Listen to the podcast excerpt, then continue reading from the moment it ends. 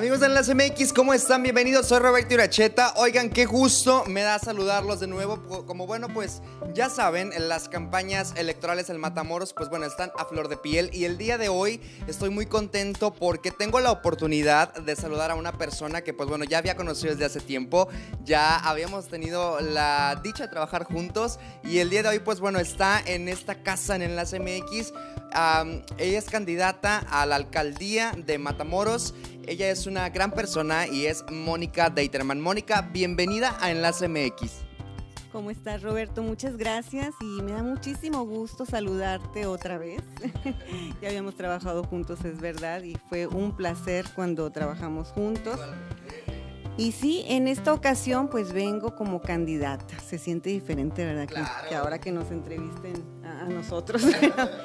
Pero estoy muy contenta, estoy muy emocionada de que dije que sí a una invitación que se me hizo para, para postularme como candidata a la presidencia municipal.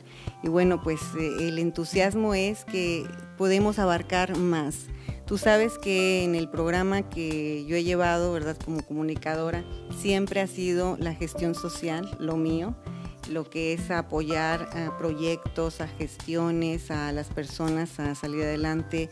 Bueno, es, parte de, mi profesión y de mi práctica, el, el tomar decisiones, el cambio de vida. Entonces, todo eso ahora podemos hacerlo pues con más amplitud, ¿no? Esa es la idea, de poder llegar a la presidencia municipal y poder ayudar realmente a que se cambie todo lo que está pasando en nuestro Matamoros, que se siento que está muy estancado.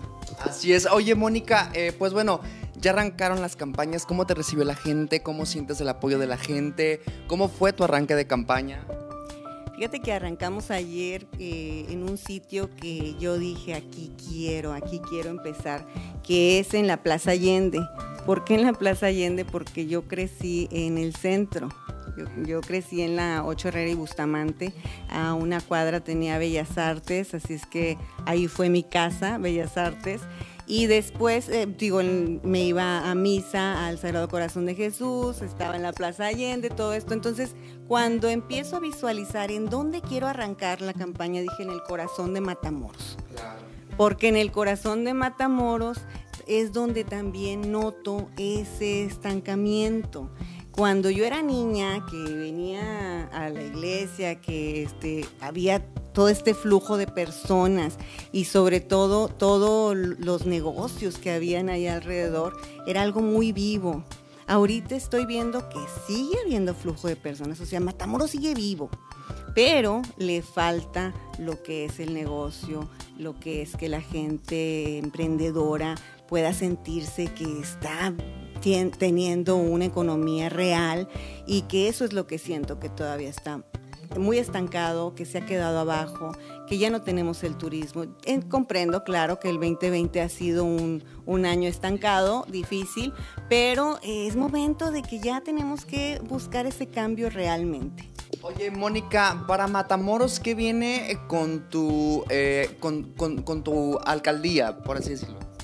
Mira, yo tengo muchos proyectos en los que he ido elaborando con los años y que algunos pues los he hecho andar, otros apoyo asociaciones civiles, apoyo eh, personas emprendedoras.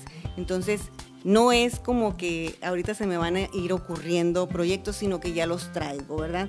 Y lo que es el apoyo total a la cultura y el deporte siempre han sido prioridad. En, lo que hago, en cualquiera de las cosas que hago, lo que es eh, todo el apoyo en la cuestión de salud, también es una de mis prioridades y se han ido eh, formando algunos otros conceptos que la misma gente me está diciendo que hace falta. el apoyo, por ejemplo, a los recursos naturales que tenemos, pues es algo importantísimo porque tenemos eh, aquí turismo, tenemos playa, tenemos frontera, hay muchas cosas que no le sacamos el provecho eh, como debería de ser, ¿no? Y que se puede revivir perfectamente. Área para los jóvenes, ustedes como jóvenes también ocupan eh, tener lugares de esparcimiento todas las personas, por ejemplo, obreras, yo digo, ¿a dónde van? ¿Qué hacen?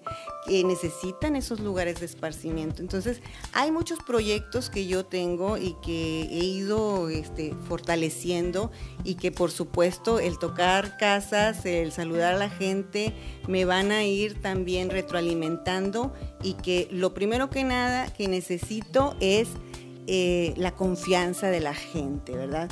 el apoyo de, que se tiene que dar de las personas, porque nosotros tenemos también que apoyar a todos los empresarios, a todos los eh, emprendedores, emprendedoras. Hay muchas mujeres que, están siendo emprendedoras y que son ese, ese fuerte, ¿verdad? Aquí en Matamoros. Mónica, eh, eres madre de familia también. ¿Qué tal? ¿Qué, te dice tu, tu, familia, tus hijos, tu esposo? ¿Te apoyan? ¿Cómo, ¿También están involucrados? ¿Cómo está la onda ahí? Fíjate que mi familia siempre me apoya en todo lo que yo emprendo y por supuesto que no voy a hacer algo que ellos eh, pues piensen que no, ¿verdad? Y bueno, te voy a decir que cuando tomo la decisión, porque ya me, me invitaron a, esta candidatura por parte de un partido nuevo que se llama Redes Sociales Progresistas, bueno, pues... Eh, hago este cuestionamiento, ¿verdad? A mi familia, a mi esposo, a mis hijos, a amistades. Y hubo muchas personas que sí me dijeron, sí, sí, aviéntate, ¿verdad? Tú puedes, te, estás muy preparada. Y hubo quienes también me dicen, este, es muy difícil, este, no traes los recursos, los no, no, no, ¿verdad? Entonces, pues claro que tuve que poner en la balanza todo eso y pues eh, percatarme y ser muy real en que sí tengo muchas cosas tanto a favor, pero también en contra.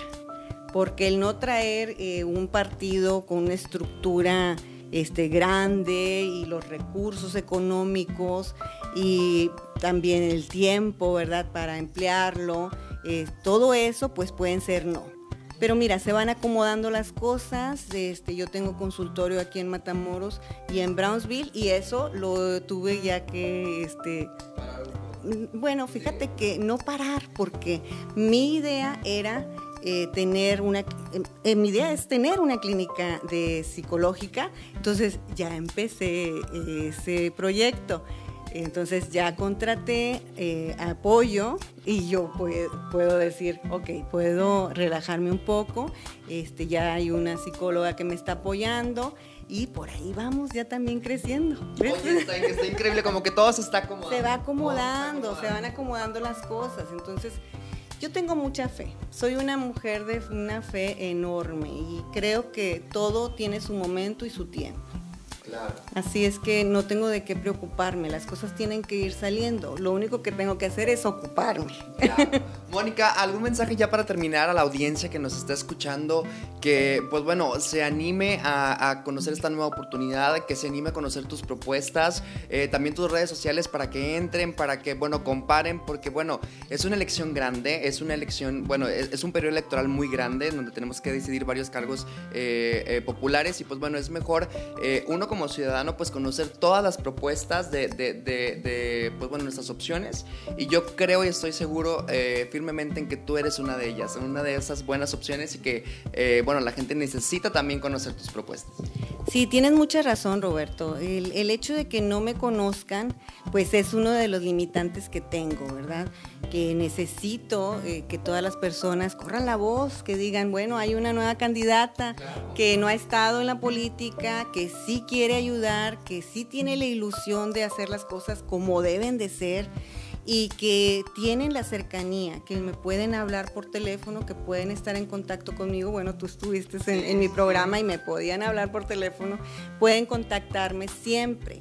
Entonces, y escucho, escucho muy bien lo que me estén diciendo y soy de acción. Entonces, sí necesito ese, eh, que, todos puedan colaborar conmigo de esa manera y tomar la decisión, eh, que ellos tomen la decisión, que su voto es muy valioso, que no lo desperdicien. Muchas veces no participamos en política porque decimos, no, va a ser lo mismo, van a caer en lo mismo y que caemos en esa apatía. Entonces, este momento es para que todos nos pongamos de acuerdo en participar, en que nuestro voto es importante. Yo dejé mi comodidad porque dije, no puedo quedarme con los brazos cruzados. Este momento es una oportunidad que tenemos de un cambio real y de apoyar a todos los demás. Entonces sí coincido con muchos matamorenses en que esto eh, debe ser una oportunidad para la democracia y que podamos votar este 6 de junio por un nuevo proyecto. Redes Sociales Progresistas es un partido que me gustan mucho sus objetivos porque vienen con la idea de sanar a México las heridas que tenemos y así como Matamoros nos pasa lo mismo, nos da lástima de cómo este, no crece, no avanza. Entonces hay que buscar también esto que, podamos este, tener, ¿verdad? Y pues eh, mi punto más importante es la transparencia Así es que conmigo va a haber cuentas claras, que eso, eso es muy importante. Yo digo, ¿por qué no sabemos cómo se gasta el dinero, en qué se gasta, verdad? Y cuánto, cuánto es lo que se necesita para hacer un cambio real. Entonces, todo eso lo van a tener conmigo, para tener transparencia y para poder saber si sí se puede y que yo creo que sí se puede. Sí se va a poder. Mónica, fue un placer haberte tenido con nosotros el día de hoy. Gracias por tomarte el tiempo de venir a visitarnos. Gracias por permitirnos conocerte un poco más. Y pues bueno, en Enlace MX, pues bueno, tiene las puertas abiertas, ya lo sabes. De verdad fue un gusto haber platicado contigo y espero que no sea la última vez en esta eh, candidatura. Gracias, gracias Roberto, gracias a todos, todos los que te escuchan en Enlace MX.